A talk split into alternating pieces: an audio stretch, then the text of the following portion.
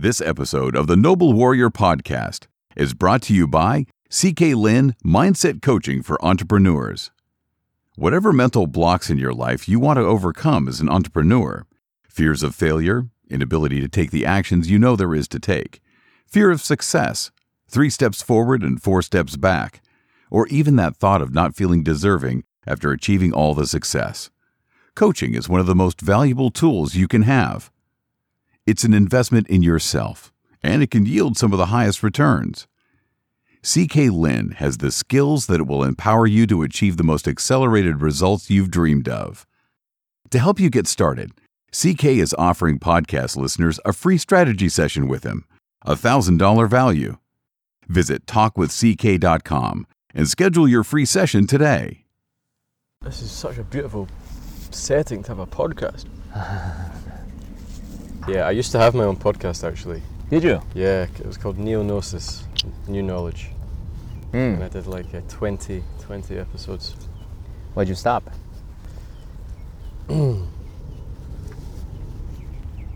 It lost its charge. For it you? kind of yeah, it was a kind of more of a project rather than a consistent platform. Mm. At least that's how it, it felt in my body. Mm. Um, yeah, I've started to learn about myself. Like the best way I, I tend to work is in short, sharp bursts, Mm. and then Mm. relaxation. So like project work works really well for me. Mm. Nine to fives, not so much. Mm. Yeah, Well, it's perfect that you're the in charge of consciousness. yeah. There we Hacking go. now. Yeah. So, for me, well, I'm a little dizzy. Um, this is my second podcast. Oh, sweet. Okay. My first podcast, I stopped after 12 episodes, or Mm. six episodes rather. And um, and I realized because I was basically speaking to the void and there was nothing coming back, Mm. I was like, uh, I was a little attached to the f- positive feedback loop. hmm Then my friend um, and I, a few years later, my friend and I started having conversations about Joe Rogan, because this is the Kingdom podcast, right? Mhm. And uh, my friend distinguished for me, Joe Rogan one to one hundred was eh, was okay, Mm. but now he's at a thousand plus. He's amazing, right? Mhm. When I realized that I really enjoyed this kind of conversation, Yeah. this is really an excuse for me to have conversation with amazing, It's smart, motivated people. it's like a it's like a life hack for deep networking, and I hate the word networking, Uh-huh. but it's just a really great great excuse to sit down for a couple of hours with people you want to speak with. So I realized for myself, even if I have all the money in the world, I would do this for the rest of my life because I Mhm. enjoy it so Yeah. much. So, so now there's no attachment to the positive feedback loop. Mhm. The feedback loop is happening right now. Yeah. So for me, this is uh, um, a great pursuit, very fulfilling. And thank you so much for saying yes to that. Yeah. Yeah. It's a pleasure. How long ago was the podcast for you? It was my podcast. Mm-hmm. Uh, I think I started it in September 2017, August 2017, and it went till August 2018. Yeah. Oh, okay. So you stopped recently. Yeah. Oh, yeah. About a year ago. Yeah. Yeah. Hmm. An opportunity to. Yeah, get my podcasting skills back, but it's funny being on the other side of it. Yeah. I mean, now that you're in charge of uh, consciousness hacking, potentially, because you're dealing, you're, you're interacting with tons of leaders, investors in this space, it's a uh, great opportunity to broaden. Now that you have a platform, right? You can build that potentially. Yeah. As an invitation. Yeah, to to deliver my spiel. Deliver it, share it. Um, because it's all about community building, right? There's so many people who are interested in this space right now. Um, you know, we wanted to continue the discussion, Yeah. right? Um, but before we go there, I want to talk to you about boxing a little bit. So you shared with me before we start recording that you've been boxing for 10 years.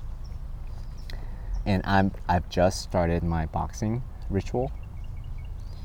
And I got to tell you, it's not fun being punched in the face.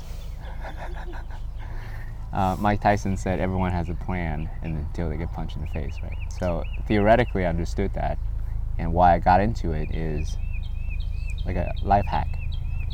because I realized that we get, we get punched in the face metaphorically all the time in life. It's part of the part of being alive, part of being an entrepreneur. So I wanted to say, oh hey, let's really go lean into that. And hence my, I'm the type of person who uh, enjoy the discomfort. But literally right now, I'm just getting punched in the face all the time. It's just not fun. So share with me a little bit of your boxing career, and then and why did you start, and then why did you stop? And a little bit. That'd be really great. Sure. So I, I grew up in Glasgow, Scotland, and I had a really, relatively like comfortable middle class upbringing. And my godfather was heavily involved in the Scotland boxing scene, and Family business. uh, something like that, something like that. Good. And I started going to boxing classes in this place called Dennistoun, which is a really rough part of Glasgow. Uh, when I was 13 years old, and there was I, a kind of middle class, like private school kid, uh, going to like the, the nitty gritty east end of Glasgow. And The grittier part of town. oh yeah, yeah, yeah, absolutely. We're yeah, and I didn't, I didn't really want to go. My dad thought it was going to be good for my my spirit. My godfather thought you don't have a choice here. Yeah. And for the first Character building. character building for the first six months, man, I I, I despised it because there I was going in and it was pretty intimidating. Uh huh. Uh, I don't know if you know much about like Glasgow or Scotland. No, but it's, never been. No, it's uh, it's a it's a tough old place, Mm. and and so for the first six months I really hated it. But then I started sparring, and it started actually when I was about fourteen. Started sparring, and started you know really getting into it. Mm. And So I- talk to me a little bit about hating it to liking it. Mm. That that transition, because I'm actually right in that six, into the six month right now. Mm. So a very basic answer is we start to enjoy what we're good at. Mm. So I think there's a positive correlation between our level of utility Mm. and our level of skill. Mm. Mm. And then that reaches a plateau in later years, I think, when you, it loses its fun Mm. because it becomes a chore. Mm. So I think there was a bit of an inflection point where I was like, hey, I can actually do this. Like, I really enjoy the, the fitness aspect um, and also confidence. Like, I was quite a shy kid Mm. Mm. and I was quite a skinny kid. Mm. Mm. And I think that played on my psyche uh, in, in, in various regards. And so by the age of 15, I was fighting in the Scottish National Championships. Oh man, you are on high level, Uh, competing at a high level. competing at a high level, yeah. And I was having, I had a, a few fights, and I really, it really became my, my thing. Mm. Uh, and what boxing taught me, and so so I did it from the age of about 13, all throughout school and then all throughout university. So I went to university and I was the captain and then president of my university boxing team. Okay, so you really competing at a high level. A, a decent level, Yeah, a yeah. decent level. But it taught me so so many things, man. The first was boxing is, is a metaphor for existence. It's you keep like you said at the start, you keep getting hit, and the option isn't to just go down, but you have to keep getting back up. And that's a certain if you're not forced into that by life circumstances, Mhm. that's a very hard skill set to train. Right. And so I think part of the problem that we have Mm. with this modern, rich, privileged lifestyle of the West Very is comfortable. we're comfortable and we don't grow from comfort, we grow from discomfort. And so I think we have to set the conditions by which we suffer to such an extent Mm. that we're actually growing. Not too much, because chronic stress is terrible, but acute stressors to the system Mm. is actually very, very healthy for a living system. Mm. Um, and so I, it, it, it was a metaphor uh, for for growth and for life, and it gave me a lot of confidence and fitness, and it just felt really good to be fit. Mm. and I say past tense because I'm nowhere near there at the moment, nowhere near there. Uh, but anyway, when I was in my teenage years, I was really, uh, really going for it, and if I, th- I think I could have taken it to a higher level. I, if I really wanted to go for it, I think my level was such when I was 16 or 17, I could have taken more of the professional route. Mm. Uh, but I was more of an academic dude, and I wanted to Mm. go to university and things Right. like that. And I took a year out, and then I went to university and I started training, training with a different trainer. and I'd won all of my fights apart from one up until this point. Mm. And then I got to university, and then I lost Mm. the first, Mm. the second, Mm. the third, Mm. and I had this run of losses. Mm.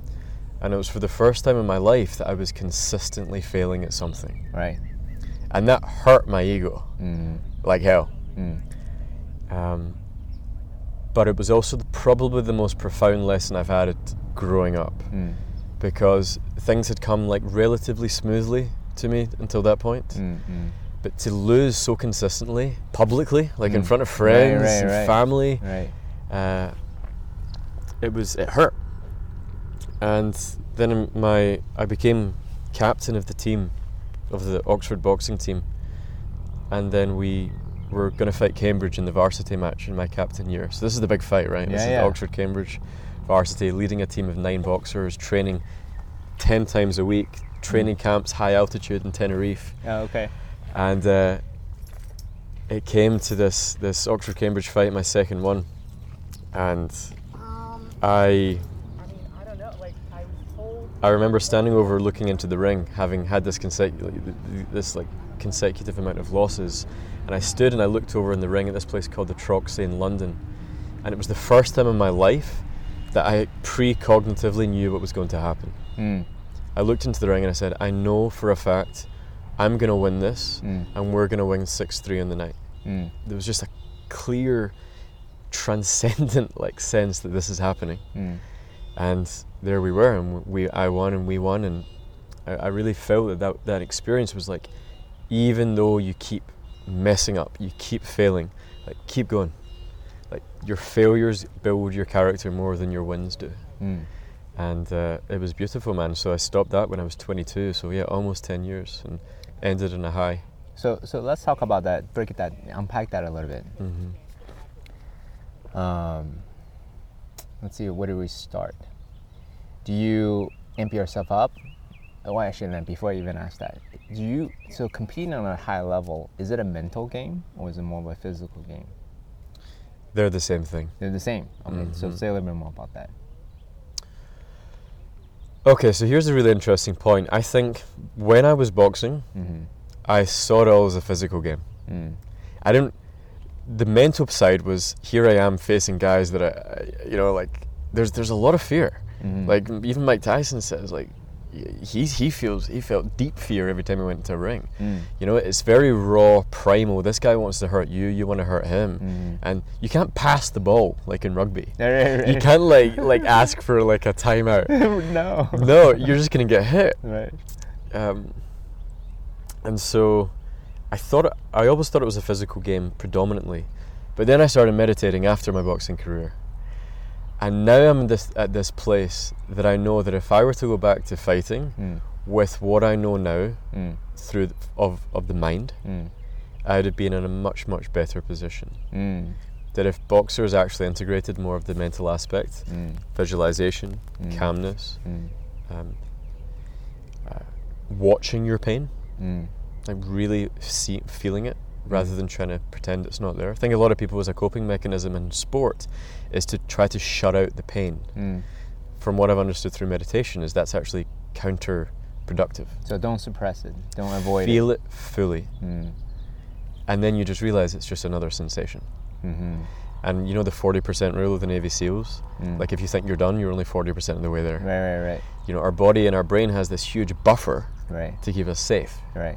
We can go so much further. And I don't think I've ever taken to myself, taken myself as far as I never took myself. I think as far as I know now that my mind can go. Right. Uh, so I would love to get back into it in some to some degree with this more holistic approach. But Nice. I love that. yeah, So let's say someone's being metaphorically punched in the face in life right now. What would you say to that person? Because it's theoretically people get it, right? The forty percent rule you hear people say, and you know, top athlete they say, um, you know, you're so much more capable than what you think you are. So you know, these things we hear a lot, right? Cliches when you're- almost. right? But when you're in the middle of being punched in the face, when you're mid- uh, physically, or when you're metaphorically like failing and it's not just like, oh man, this freaking sucks. Any tactical Mm. suggestion? Well, I'm I'm one right now. I'm speaking to that person, right? Sure. I'm being like even sparring and punching the stomach, punching the head. The stomachs are the worst, right? It- it's- it's ten times worse in the face, man. it's- you, you think it's it, here's the thing on the sideline it's like oh it's no big deal but when you're literally being punched by someone close in range close range takes all of the breath out of you then you're just like stunned I would much rather be punched in the nose than punched in the kidneys. Mm, Much rather. so first of all, I think there's a certain humility that comes from it. mm-hmm. Like if you see a fighter who's got a big ego and he's ch- pumping his chest out, he's probably not a very experienced fighter. Mm. Like humility, I think, goes hand in hand with knowing that like we're all vulnerable and fragile to getting hurt. Mm, There's a lot of luck involved. mm, Um, so I think like if we can, if you can integrate the humility piece, mm, just like yeah, I'm getting hit, um, without, and this is the key, without collapsing, mm. because right, there's, there's fight, flight, freeze, that's right flop. right These are coping mechanisms for trauma. Mhm. Getting hit in the face is traumatic. mm, If your default operating mechanism is flight, mm. which I think a lot of it is in this day and age, because if you fight, you're, you know, it's not civilizationally like as accepted. no uh, especially if you come from like a more of a middle class background. that's right Um, so how do you maintain humility without collapsing? mm. Uh, and I think we're all working at that day by day, like every day. Mm. Like, oh, like the fuck that hurt. part of me wants to run away, and part of me wants to, you know. Boxing, I think, taught me like to just keep pushing forward. I think the big, big thing about boxing is sometimes when I'm like getting like when I'm fearful Yeah. about like doing something, yeah I have this metacognition that says, hey, but do you remember that time where you really didn't want to go into a ring and get punched, mm. but you did it, yeah you know? So, I'm the kind of guy who um, enjoys the discomfort. Hence, um, you know, hape and ayahuasca and CrossFit and boxing.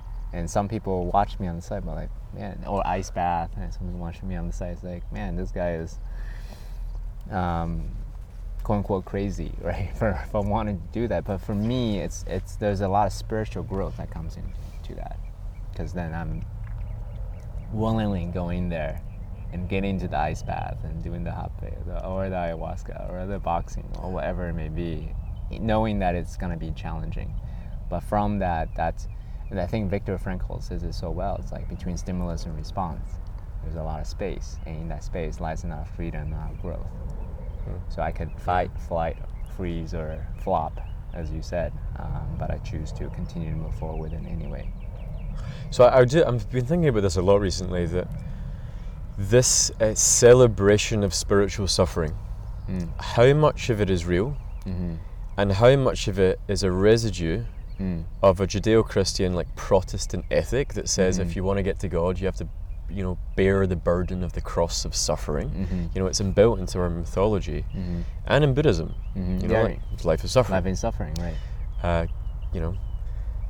So something I'm, I'm playing with and I'm open to to exploring is how true is that? Like Mhm. how how necessary is suffering as a prerequisite to spiritual growth? Mhm. My experience thus far Mhm. Is it necessary. It is necessary. I am curious as to whether or not though that is a residual belief Yeah, and that actually maybe the path could be lighter. for sure. Absolutely. So, from my own spiritual journey myself, I realized that you, we, joy is and fulfillment and self-realization is available. It's within that option, right? Spin, stimulus and response.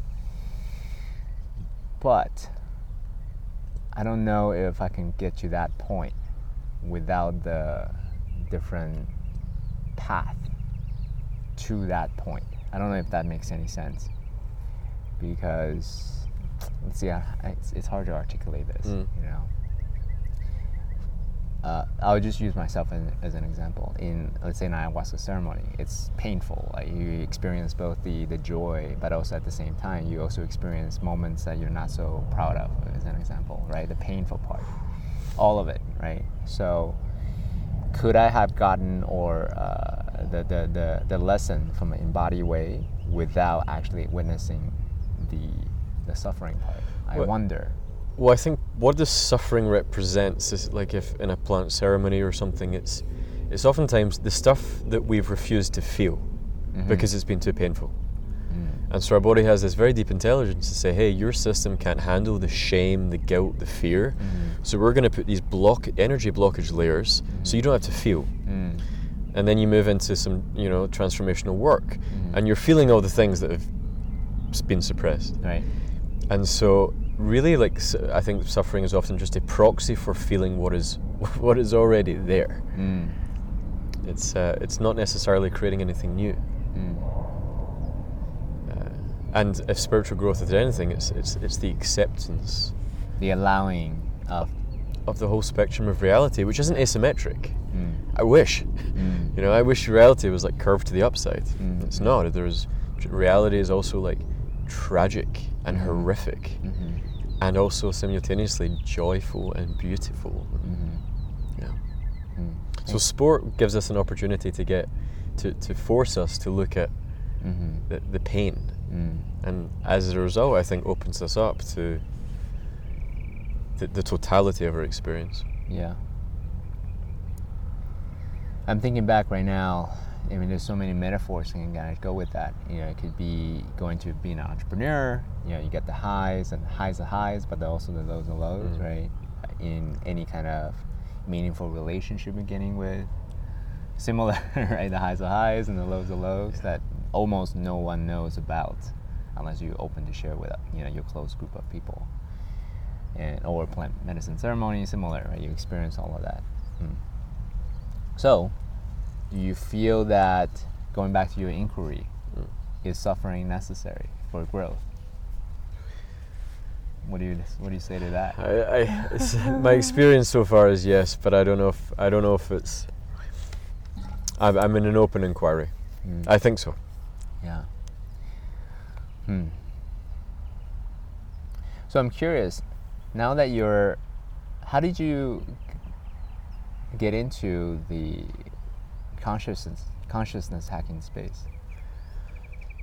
So did, I'm, you, did you always know that you wanted to get in there? Oh no, dude! No, no, no, no, no. So I, I started my career in, in finance. I was at Morgan Stanley, Uh-huh. uh, selling a f- foreign exchange and like interest rates. Uh-huh. F- FXEM sales. I was doing at Morgan Stanley, Right. and I don't know why I said interest rates. I meant options. Right. uh, and I, I did that for some time and wasn't particularly fulfilled Mm. and realized I wanted to explore really the things that really turned me on. So I used to like come back from like a long day at work and listen to Terence McKenna No, really. and Alan Watts and something in me was like, well, what if this is why is it that I can read an FX morning brief and like lose concentration in seven seconds, Mhm. but read an Alan Watts book from front to back without losing concentration like hardly at all? Mm. something in me was like, well, maybe this is the thing that lights you up. Like, what if, what would it be like if you were to explore consciousness? Mm. And so I moved out to San Francisco two years ago from the UK Mhm. to do a master's in philosophy and consciousness. Okay. Um, and consciousness hacking, what that represents is this synthesis between the head and the heart. A lot of Mhm. people, I'm sure you know, in the, the consciousness world, and for your listeners, I'm doing like earmarks, Yeah. quotation marks. Yeah, the air quotes. Yeah. Right. There's there's a lot of up and out. Mm. It's quite ethereal, new agey, Mm-hmm.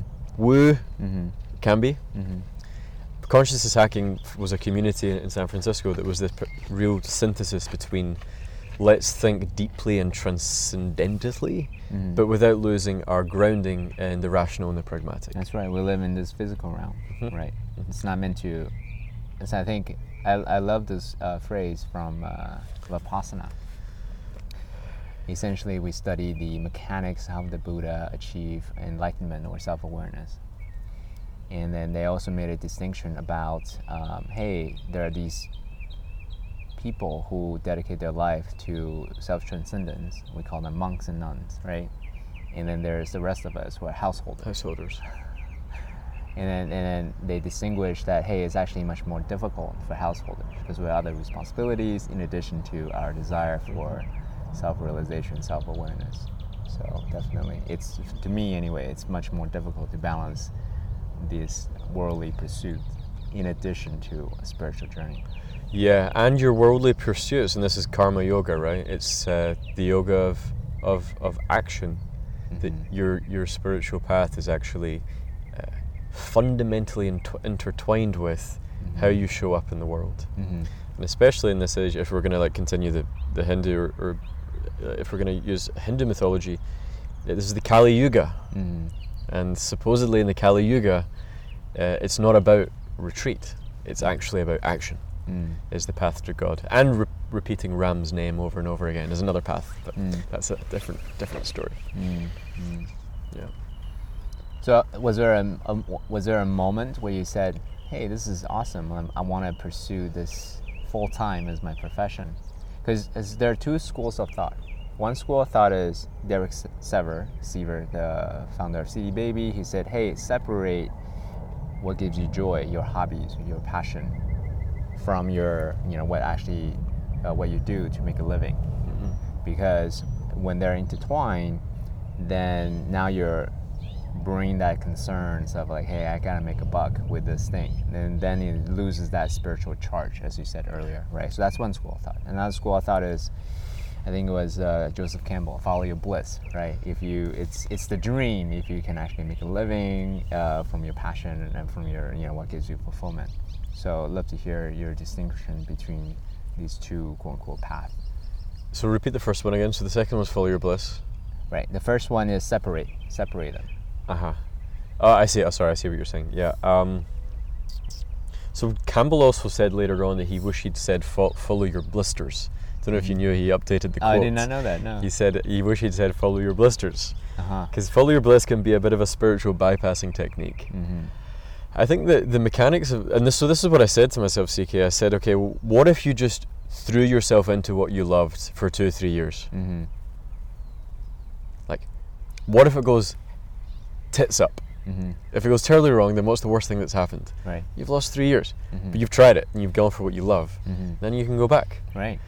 Uh, so really, it was just a sense of me saying, okay, well, what if I tried this? Of like, and from a really rational perspective, there's the sense of, well, if I really enjoy something, then there's a higher probability I'm going to be good at it. That's right. Uh, so I think Follow Your Bliss is really optimized for what you're interested in because that is a proxy for what you're going to be most likely good at. Mm. Yeah. Mm. But when to go back, was there a moment or anything? Uh, there was actually a very clear moment. There was a moment. Yeah. Okay. and I went. I had some some body work done, and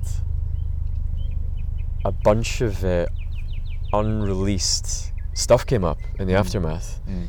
Anger, rage, and it all came like flooding through my body, and I started like letting it all out. But it felt like in a way that was clean. Like I had some tough conversations and really like spoke like the deepest, most primal part of what I thought to be true.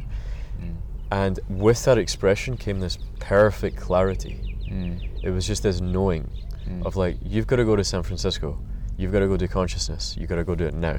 Mm. And man, I've never had clarity like that. I'm a cost benefit analysis guy. You know, I'm, Mhm, right. I'm, I'm checklists and boxes. And Right. It was clarity from emotional desuppression, Mm. which is fascinating. I think we're so stuck. Mm. We don't. We're all confused because we, we actually haven't let our body's uh, wisdom Mm. come through.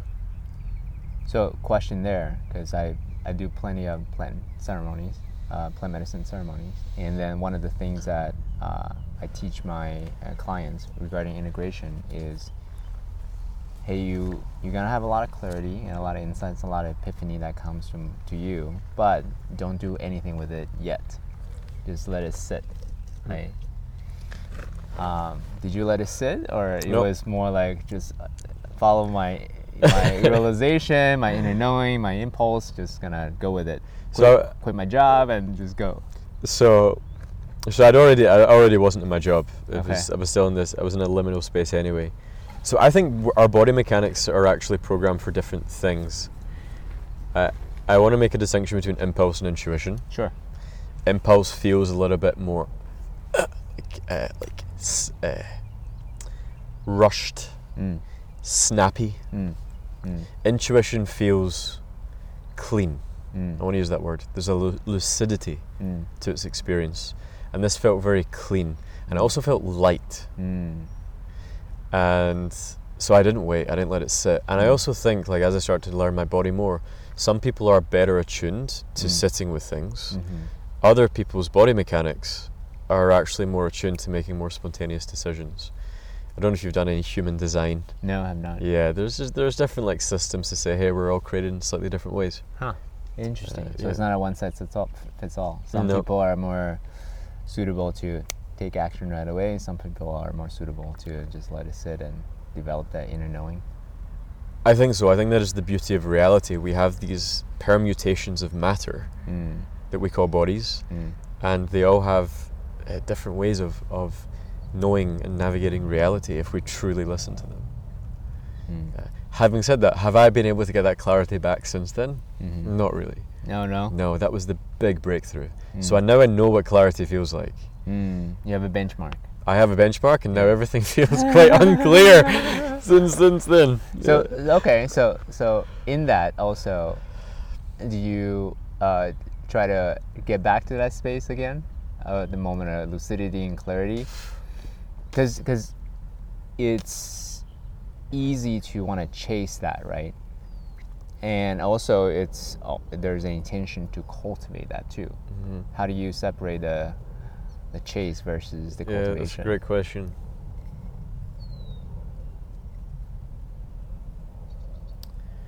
Silence helps. hmm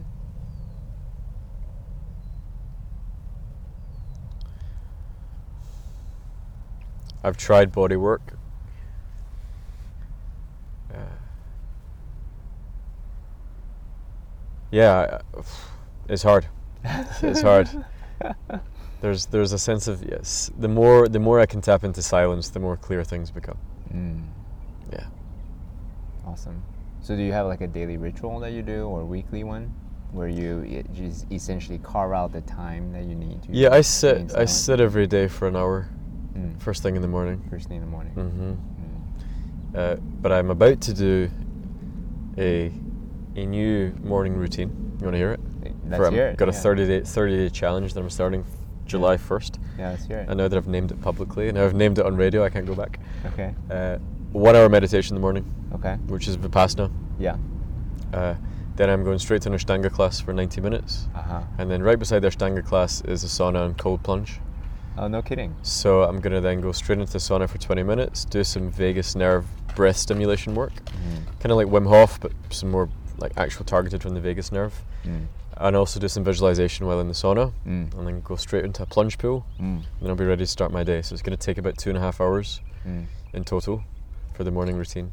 Mm. Um. But yeah, for me, that's the perfect combination of mind for meditation, body through Ashtanga, and then breath work and stuff for vagus nerve and Mm. the mind body connection. Mm. I love that. I'm a systems guy, so I love disciplines. I love the rituals. Um, yeah, I love that. Yeah, so thanks for sharing that. Cold baths. Yeah, Yeah.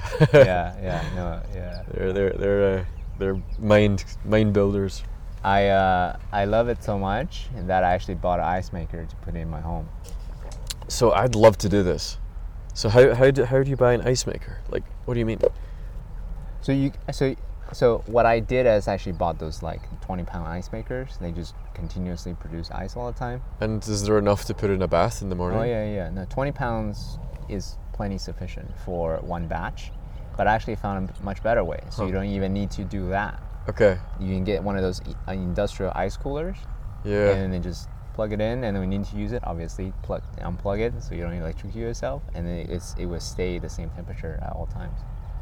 So have you bought one yet? No, not yet. We don't have enough space. Yeah, well, patio. thinking I live in San Francisco. I mean, there's no chance in hell. I mean, I can't even fit a bed into my apartment. Never mind a Yeah, bloody ice yeah, cooler. yeah. Uh, But the, the ice maker is Yeah. much smaller. okay, maybe I should. Mm. When I have my own place, Yeah. I the first thing I'm, I'd buy is, is a plunge pool, Yeah. Like hundred percent. Yeah. Ton sure. Tony Robbins.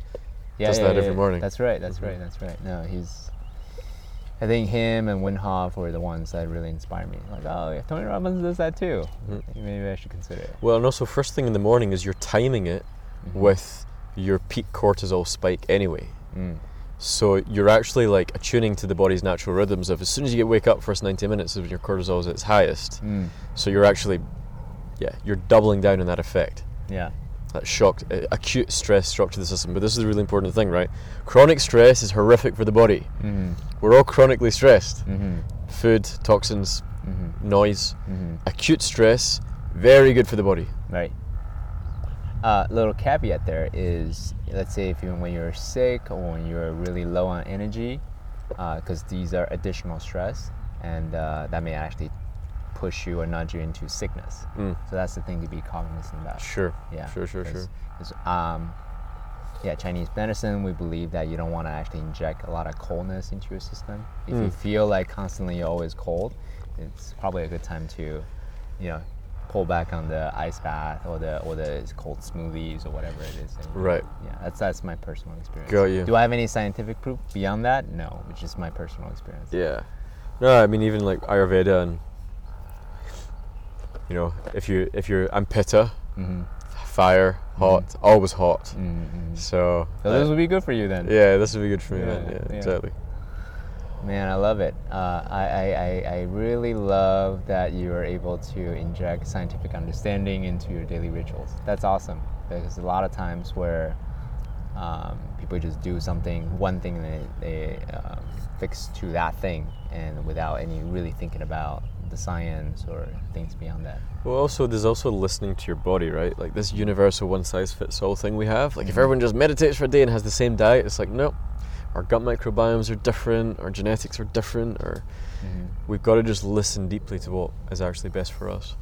So, okay, so on that note, so let's speak to the, our younger selves who are- not so aware or attuned to our mind, body, heart, and spirit. How, how old are we going? Huh? How old are we going? Uh, let's say college days College days. or, or 20. Let's, let's say in our 20s, where we have that inner awareness, curious now, but maybe not so attuned to the Well, I'm, body. I'm still in my twenties. Are you really? Yeah, I am. Yeah. No shit. Yeah. No so shit. I, need to go back to college days. Wow. Yeah. Amazing. That's awesome. Yeah. That's good. Uh, that's awesome, man. I'm surprised. That's, that's you because you you know act so much older than you are. Yeah, it's kind of a, sometimes it can be a bit of a problem Uh, no, this is amazing. for, for dating. So, uh, going back to the days where you just began your journey of developing that awareness, that, that intuition, that inner knowing, what tactical uh, ways could you make a suggestion to our listeners of how you actually develop that awareness? Because it's hard to discern, because it's all internal. It's not something that you can just point to a scientific instrument or the scoreboard. Oh yeah, you're now 85% or 10% more attuned to than you were before before this thing that you were doing. yeah. So, Well, you mentioned Vipassana. uh huh. Vipassana attunes you to get very good at noticing subtle sensations. Mm-hmm. Uh, another interesting thing is is some sort of acting or improv. Mm. So acting that uh, has to be spontaneous and in the moment, whereby you're actually uh, engaged with the feedback loop of the other person's energy system. Mm. You start to become aware of these very very subtle cues Mm. from other people, like oh small shift, oh small shift. Improv is really good for that. I loved it. I did You- it for like three months. You did it. I absolutely loved it. Mm. I don't know why I stopped. Time, but Mm. yeah. Uh, and then you can also dialogue. This sounds a little bit more hippy dippy, but you know, like asking your body, like, what do you want? And So you literally say what you want, yeah, or, or only in your mind. I mean, e- either or, and then trust that the body c- gives some sort of signal. And this, for me, oftentimes the signal is it light or is it heavy? If Mm. it's light, it's like okay, try. Mm. Yeah. I like that. So I ask similar questions to my podcast guests all the time. Some people flip coins. Mm. Some people uh, have their meditation practice or somatic practice. I think it was Ben Talbert, who we know, you know, mutual friend of ours. He would literally ask his body. How do you feel, and Mm. then and then notice the emotions, how the emotions arise in his body as part of his practice. So cool. So let's actually shift gear a little bit. so now you're developing. You're you're now in charge of consciousness hacking and cultivating a community. And there's a lot of energy that right now going to this space. How, and this is how do I unpack that question? How do you, uh, what are your plans to cultivate this movement or, or curate this energy now going to the space? That's the million dollar question. Probably a billion dollar question. Yeah. Yeah, right. Yeah.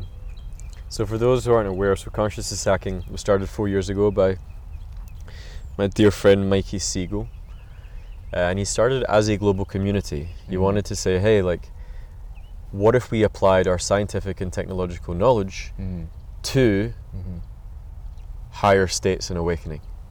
Because people think these two things are antithetical, right? Like, Mhm. of course, science and spirituality have nothing to do with each other. Well, Mhm. Mikey set out to build a community around people asking those questions. How can we build tools that enhance Mhm. the human experience? So it started out as a global community, and now we're moving more into conference. Mhm. You, you came to our conference, That's right. Awaken, Futures, last It was month. amazing. You had a good time. Oh, amazing! It was like the TED conference for conscious consciousness. I loved it. Good. I, Yeah. people, I think people had generally had a good time. Yeah. So we're having our conference. We're wanting to do m- member-only community events. hmm So at the moment we're, we're doing more open events, but we really want to. If you have, but we- our turnover rate's super high. hmm Like only f- Members turnover rate. No, as in people who even come. Like uh, seventy to 80 percent of each of our events hmm is a new member. Is that Hmm. sorry? Is a new attendee. Ah, I see. Super high. So So- never heard of you before. Yeah. They might have heard of us, but they've never been before. Mm. So we want to do like member-only events all Mhm. throughout the world Mm-hmm. Uh, to establish the sense of community. Yeah, Mm. and also spread more awareness. So Mhm. start creating our own content. Right. Yeah. Yeah. Good. So turning into like a media company, potentially. Uh, I'm reluctant to say turning it into a media company, uh, but having more of a media presence Mm. is one way to put it, man. Mm. Yeah. That's awesome. I love it. So, what was your experience like at Awakened Futures? Uh, Which, for people who aren't aware, was a conference on the intersection points of psychedelics, technology, and meditation. Yeah. Actually, let's do a little distinction real quick. How Mm. would you define psychedelics? Because I got corrected by um, uh, uh, uh, a ceremonialist not to, you know, separate the plant medicine part and the psychedelics. But in my mind, actually, before leading the witness, how would you define psychedelics? Oof. So, psyche is obviously from the Greek mind or soul. Mm-hmm. They were the same thing in Mhm. Greek etymology. Delix is, uh, I think, the word inducing. Mm-hmm. I, I could be totally making that up. Mm-hmm. Like mind inducing. Uh, these are these are, are substances that in, invite us into altered states of consciousness. Yeah. Well, so that definition is super broad, right? So c- caffeine could potentially be Mm. under that umbrella too, True. because it does ch- alter our consciousness in some way, Yeah, right? Alcohol could be that too. yeah. What is the difference between yeah, Sugar, right, alters our consciousness. Sure, sure. Yeah. What is what is the? Yeah, there's something about the level of depth Mm-hmm. that plays into this. Mm. Like caffeine doesn't really take me closer to my deeper experience. Uh, I don't think many people's.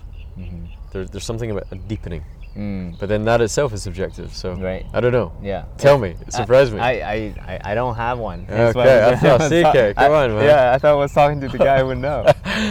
Well, and then there's the enth- entheogens, right? Right. As which are, um, which is is another term. Yeah, I I see them as as alterers of consciousness, bringing us closer to our deeper experience. Yeah, yeah, I'm I'm the same way. So hence why I'm I'm not so much of a a, a stickler to this nuance of a word entheogen, psychedelics, plant medicine, because to me, uh, if it uh, deepen our awareness of our own consciousness, then to me that's uh, you know under the broad umbrella of psychedelics. Yeah. So entheogens. So to me they're to me they're interchangeable. Yeah. Um, okay. What was my experience going back to your Yeah, question? yeah. Yes. Yes. Um, I had an amazing time. I really. So one of the things I as I progress in my own journey in life is the desire to meet like-minded people In psychedelics um, meditation technology. These are my favorite subjects. So i love the quality of the people that were there. These are to me uh, people who are not only philosophers but are actually doing something about it. So i met plenty of like investors entrepreneurs even ceremonialists or you know people who are grounded in reality in this realm. Like we study science we study technology and we're also having a commitment to all right so there's something beyond the physical realm right so i met plenty to, to me these are termed mystics right so we, i met plenty of mystics i met plenty of people who are also grounded in reality so i definitely met plenty of people in my tribe there so i Good. really appreciate that Good. yeah yeah and there was Mission lot- accomplished. yeah, a lot of energy there. Um, a lot of different direction that you know this movement can go, and that's the number one takeaway. Now, exactly where, which direction is quote unquote the right one, to be determined. But there's certainly a lot of act, the energy is very much uh, Yeah. activated. I'll come back next year, my friend. Yeah, for sure. Yeah. I mean, uh, uh, hope that there's something that we could all do in between between this year and next year, right? Yeah. In, in the in between time. Sure. Sure, sure, sure. So, so conference bringing uh, high caliber people together to share their um, their their their thoughts right now. That's where you want to go. But what about the in between times? Is there anything that you're active to cultivate, to shape the energy? Yeah, we're, we're doing a we're gonna do some so member only events, like I said, but also Mm-hmm. just standard standard events, and we're gonna do two series. One is the Awakened Futures spin-off series. Mm. So between now and the next conference, we're gonna have some some of the themes and some of the speakers Mm. Doing like a talks in front of 300 to 400 people Mm, mm, uh, as a as a kind of um, extension of the conference. mm, mm. And then we also want to do a synthesis series, Mm, What's that? basically bringing together themes and domains that are historically relatively uh, uh, in tension. So, for example, like a meditation teacher and a technologist, Mm. or a scientist and an atheist, Mm, like mm, a mm. synthesis series. Yeah, Mm, because I think this is what we represent. We're bringing together tech, Mm. and consciousness. We're mm. we really represent. Um, have you heard he- or, or ever read any of Hegel? No, Hegel's evolution of consciousness philosophy. no. Who's that? So Hegel, us about it. Hegel was a philosopher in the 17th, 17th or 18th century, I forget, and he says that consciousness evolves in a very particular way over time. That first there's its thesis, which is one side of the polarity, then comes its antithesis, which is the opposite side of the polarity, Mm. and it's only in the holding of those two things, in their absolute tension of, of duality, Mm, do they then start to come into synthesis. mm, So that in order for us to go to the next level of politics, say, mm, we've got to see radical left, radical right. mhm, That, that, that, that we can't get to the next level mhm, until we fully embrace mhm. deep polarity. Yeah. Mm. So one of the things that uh, I talk a lot about with our guests is the the yin and the yang sign, Yeah. and it's in the grappling of these two polarities that um, you can find harmony somewhere in the middle, and and this harmony point, harmonious point, is is very personalized. Mm-hmm. It's very individual. I can't really tell you what your harmony point may be, but but it's through the grappling with these two polarities, right? The the the, the mental, the cognitive dissonance, the grappling with it, that you can derive your own answers. Absolutely. And also not collapsing yourself into a single perspective. Mm-hmm. Like I think the the the the mar- when people say I want to evolve consciousness, I think there's also a very cognitive component to that, Mm. which is one's ability to handle complexity. Mm-hmm. And by definition, complexity often implies paradox. Mm. Paradox implies being able to be okay with two completely fucking opposite things That's right. as being true at once. That's right. hmm Mm. So I would say that would be uh, a, a huge uh, a one common traits that your attendees have.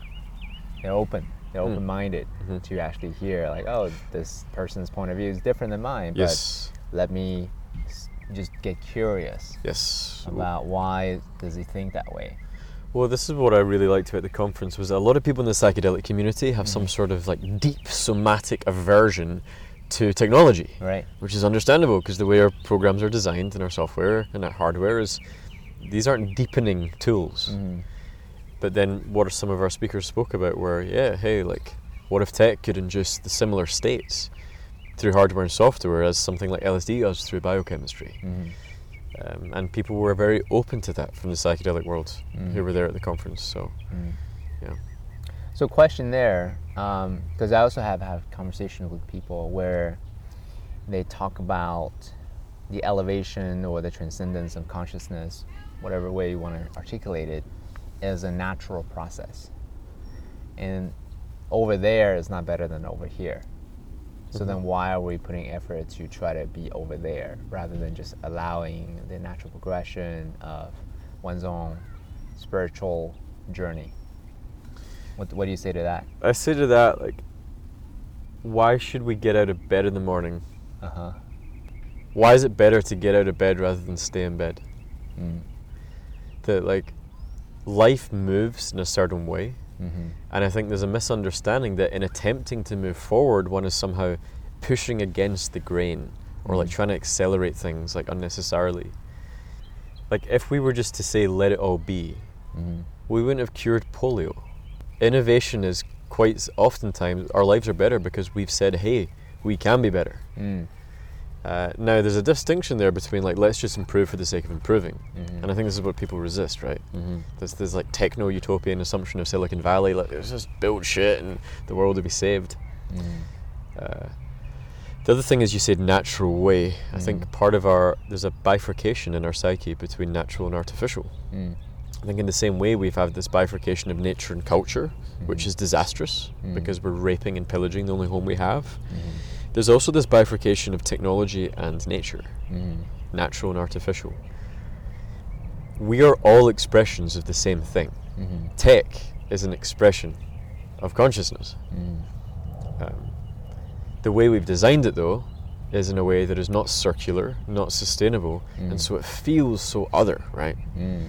And I think part of our deep mission at consciousness hacking is to realign that movement of tech towards life's more natural rhythms.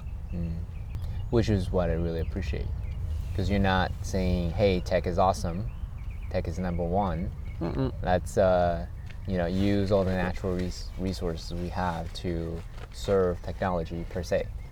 And there's a through line that I hear is that homage, right? That that that paying it forward. So then it's it's about thriving of the entire ecosystem mm-hmm. rather than just let me focus on you know make progress in this particular direction, but forget everyone else. You know who may have to pay the price, including future generations per se. Yeah. So, which I really really appreciate. Exactly. Yeah. Is there any specific technology that you felt really excited about, or did a particular direction? So now that I'm asking you as an individual rather than a curator of a, your community, is there anything that you're like, oh, that sounds really promising? I'm Did really- you see Jay Sanguinetti's talk Uh, ye- on ultrasound? uh, I have, yeah. Yeah, that's the big one. So ultrasonic neuromodulation, Mm-hmm. which is targeting very specific areas of the brain with sound waves, with, Mhm. with ultrasound. Mm-hmm. Uh, I did that last week. You did. I had a shot. You did. Yes. How was it from an experience point of view? Very potent. Mm. So they have about a 50 50% success rate. Mm-hmm. Um, I was one of the responders, so Mhm. I spent about 16 hours afterwards Mm. in quite a deepened state of consciousness. Mm. Then it wore off.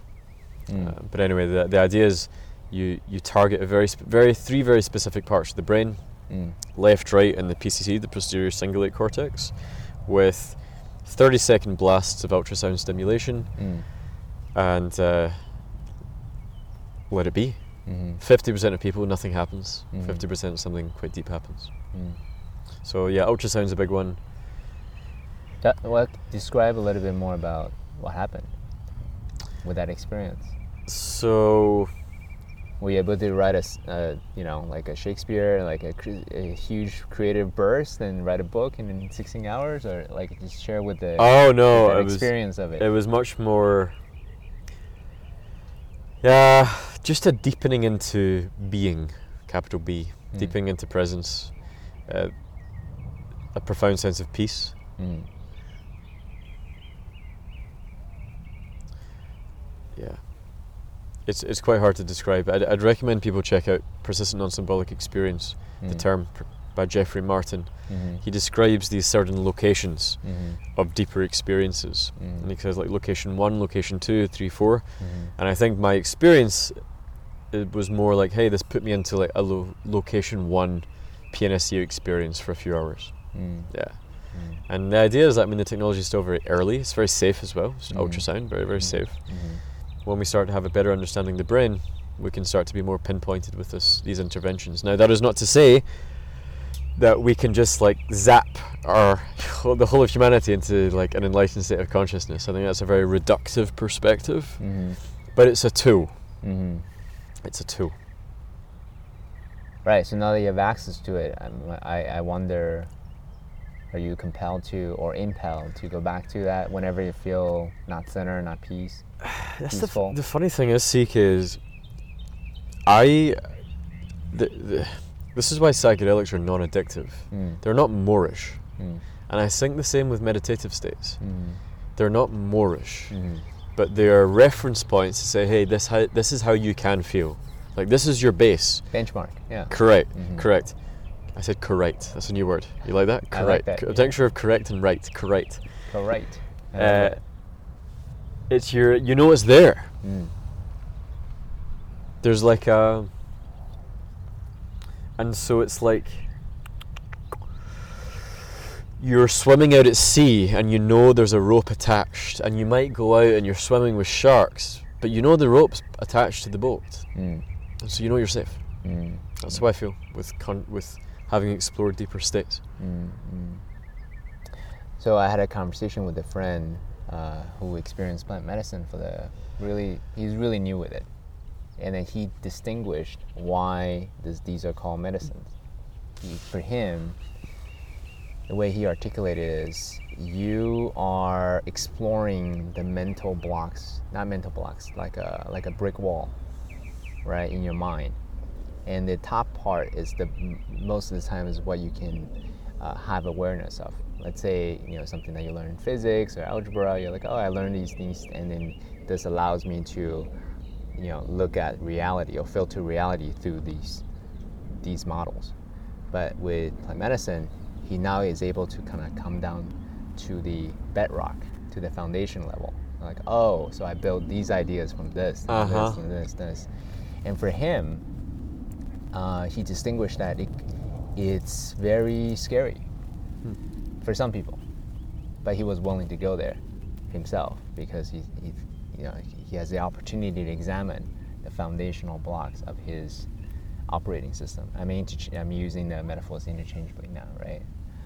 So, what would you say to that? Do you you um, agree to his assessment how for some people it's really scary to examine the foundation uh, the core belief of who they are? Or is that you know just part of if you want to uh, upgrade your operating system is what it needs to happen?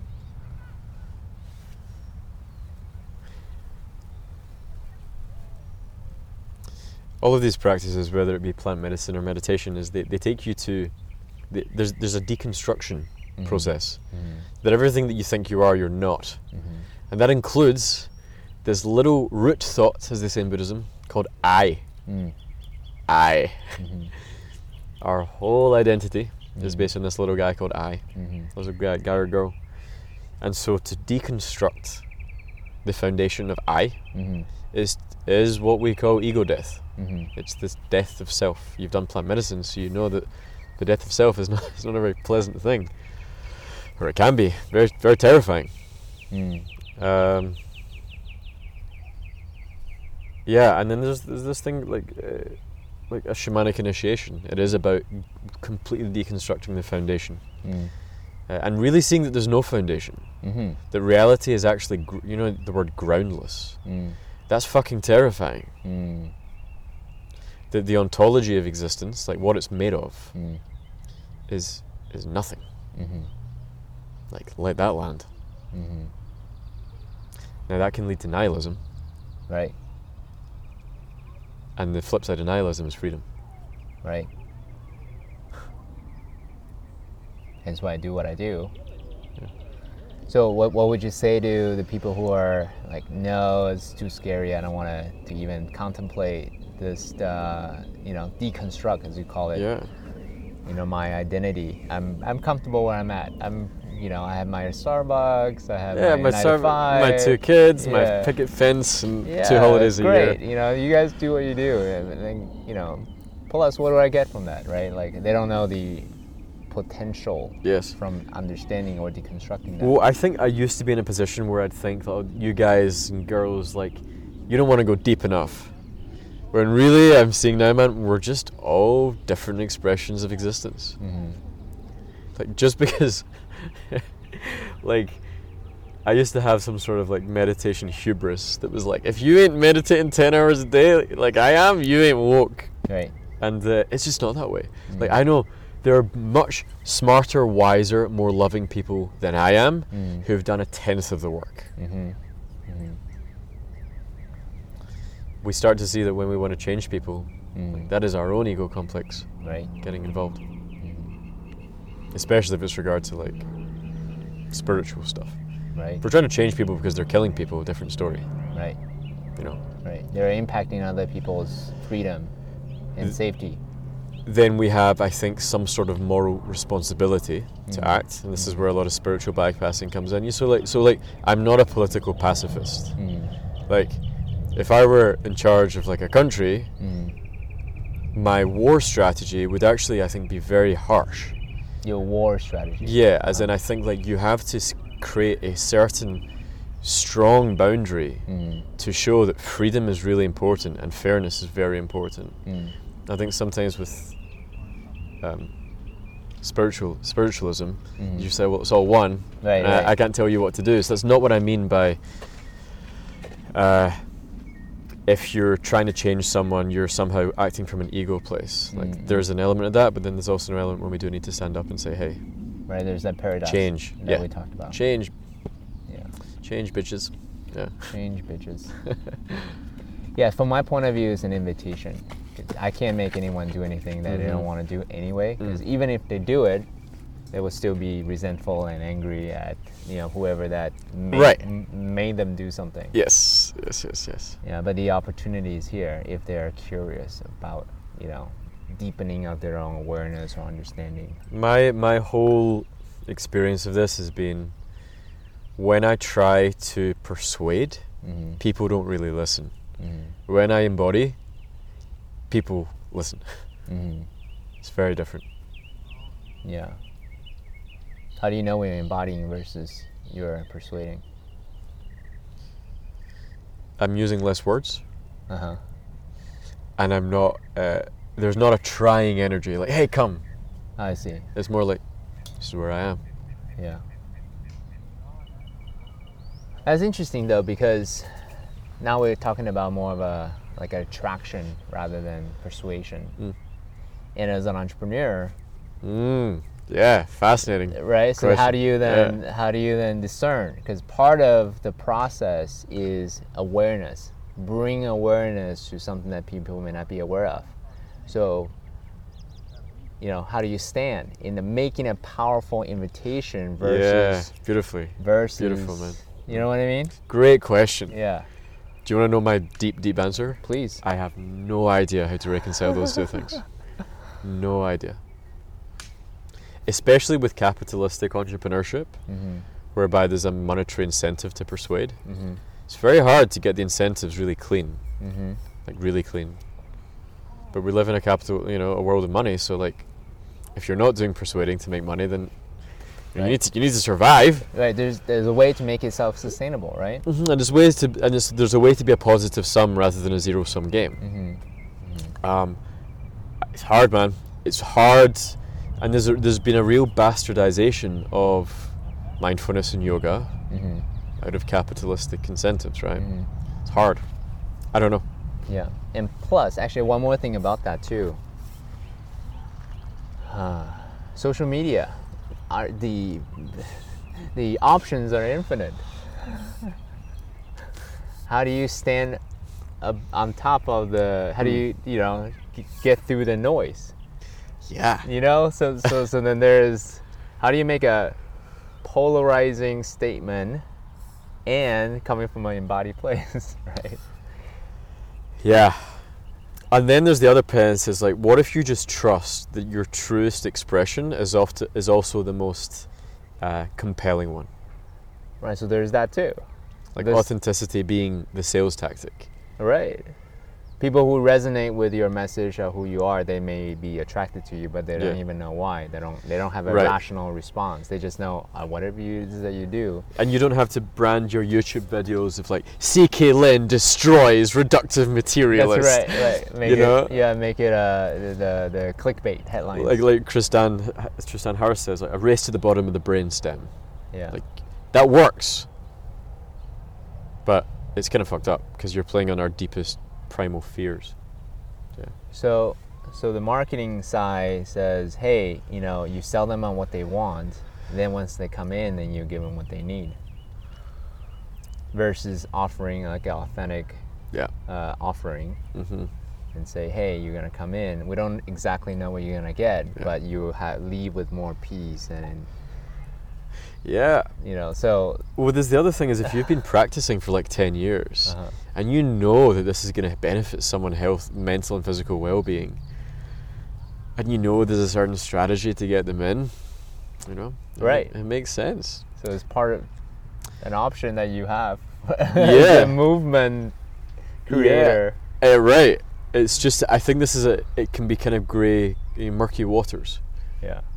Um, I've not I've not figured it out yet. I think I well my my sense is I've kind of gone my my pendulum is still swinging Yeah. between uh, intention Yeah. and authenticity. Right. Hmm. It's difficult. Yeah. Yeah. So It's challenging. I made an answer, hence why I was asking you, see if you have a. Because part of what I do is I'm a, I'm a teacher, I'm an integration coach, right? I'm an entrepreneur, and part of what I what I do is to offer to bring people who are interested in deepening their own consciousness, to having that clarity, to operate from value, operate from purpose. And these are available tools. Do I move forward with them, like selling them what they want, which is high performance or more money, more connection, more love, and then really what they will realize that the the, the root of what's available is more aligned mind, body, heart, and spirit, and then, then everything else is um, will come easier. Right. so I think the issue with trying to frame meeting them where they're at and then taking them somewhere deeper is that you then lose out on the market segment that are just ready to to actually just go deeper full stop. Mm-hmm. Like they don't need the hand holding. Mm. They're just they're there. Mm. Yeah. You know, we, we have we have constraints. we have constraints of, of money and marketing and All right. yeah. So what's your meditation practice? What's my meditation If you have practice? one, yeah. Um, I do have one. My go-to is TM, Transcendental Meditation. Okay, so I'm mantra. Mantra based. Uh-huh. Yeah, I really. It's a good rope for me to Mhm. in the sea of thoughts and emotions that uh, anchors me pretty easily. Yep. To Um, continue the sea metaphor, anchoring, yeah. yeah, yeah, yeah. Uh, how about you? Vipassana. yeah. Vipassana. Yeah, yeah. Vipassana is very, very. So speaking of difficulty, I like the acute um, stress of plant medicine. Vipassana is essentially the same amount of stress but pull out for 11 days. And that was very, very challenging for me, especially day three when they focus on the Anapana. I was like, three days on this area? You freaking kidding me? Yeah. Yeah. The thing is with plant medicines, the it's not as cumulative. Mm. Say more about that. What does that mean? You have your experience, and then a few days, weeks, few days, weeks, months later, you're back. I see. Vipassana seems to be cumulative. I see. So you you believe that it's um, what you receive from each vipassana, or each, each day of a of vipassana practice. Now you can add on to your stacking. I think you're stacking in a very, very minute way, Mhm. and after like two, three years, you're like, holy shit! Like I stacked a lot. Mm. Plant medicine, if you're doing it two, three times a year, Mhm. I don't think the net. It's like tortoise in the hare. The what? The tortoise and the hare. I see. The, the tortoise ends up winning, Yeah. gets further. Right, right. Uh, here's my point of view around that. The way I relate to plant medicine ceremonies is more, um, it's, it's a way to benchmark what's possible. Yeah, but once the benchmark's there, why do you need more benchmarks?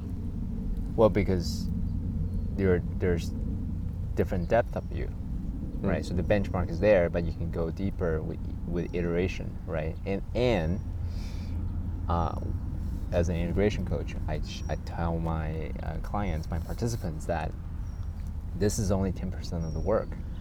90% of the work is in your daily uh, integration practice, Right. whatever that may be. It could be yoga for you, meditation for you, uh, conscious uh, nutrition, eating habits for you, conscious uh, noble speech or your relationship with others, Mm. etc. Right? So Noble speech. I like that. yeah, noble speech, noble relationships, noble everything. Yeah.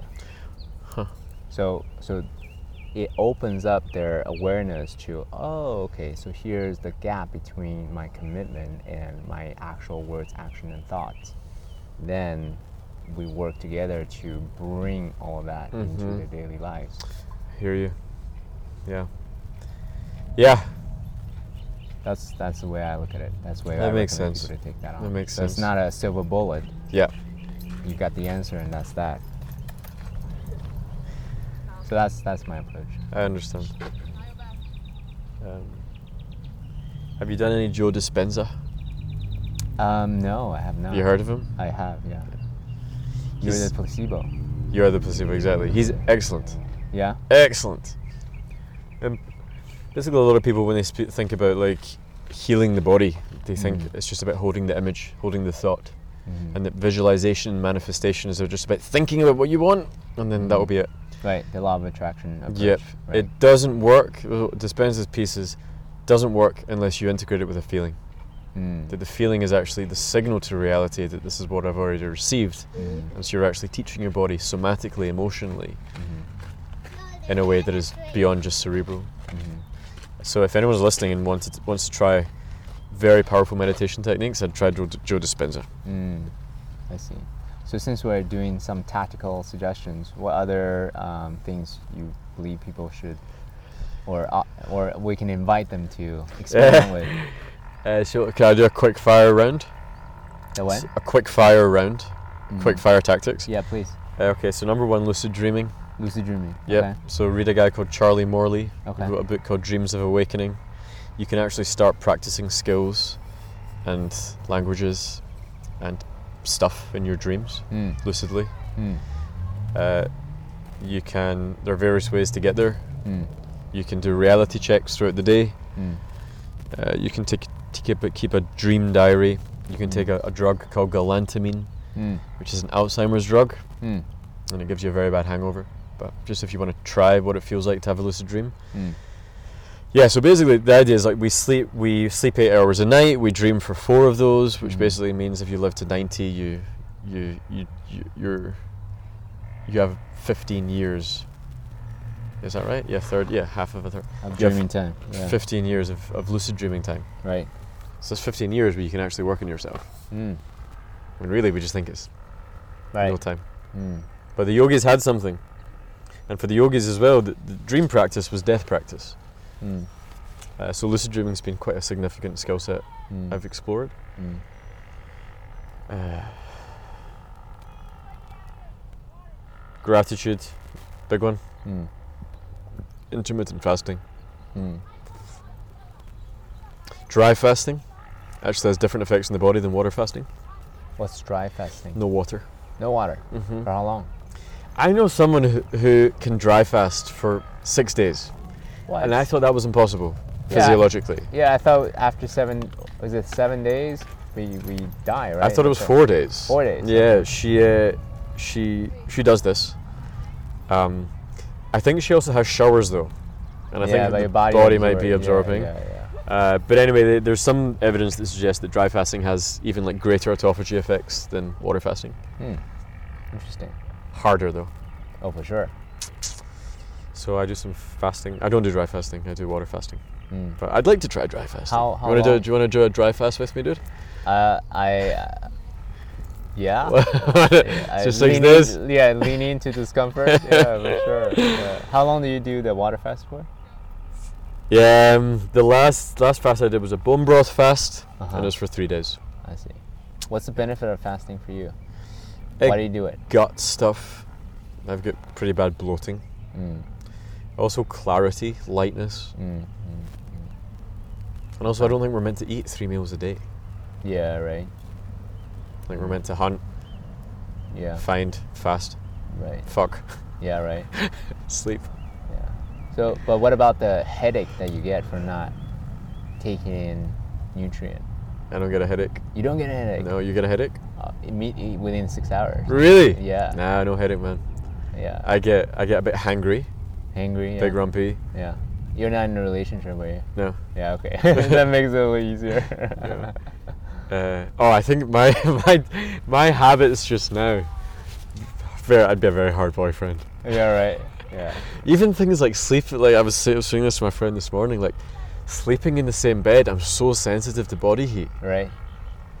And people moving around. yeah, I'm right, just it just wakes me up. sleep. Yeah, and I yeah. really va- I really value my sleep. Yeah. Yeah. High maintenance. I, hey man, I, I I I know exactly what you mean. Uh, yeah. Cool. I appreciate this. Um, Oh, and there's also chanting stimulates the vagus nerve. hmm, Chanting and singing and gargling.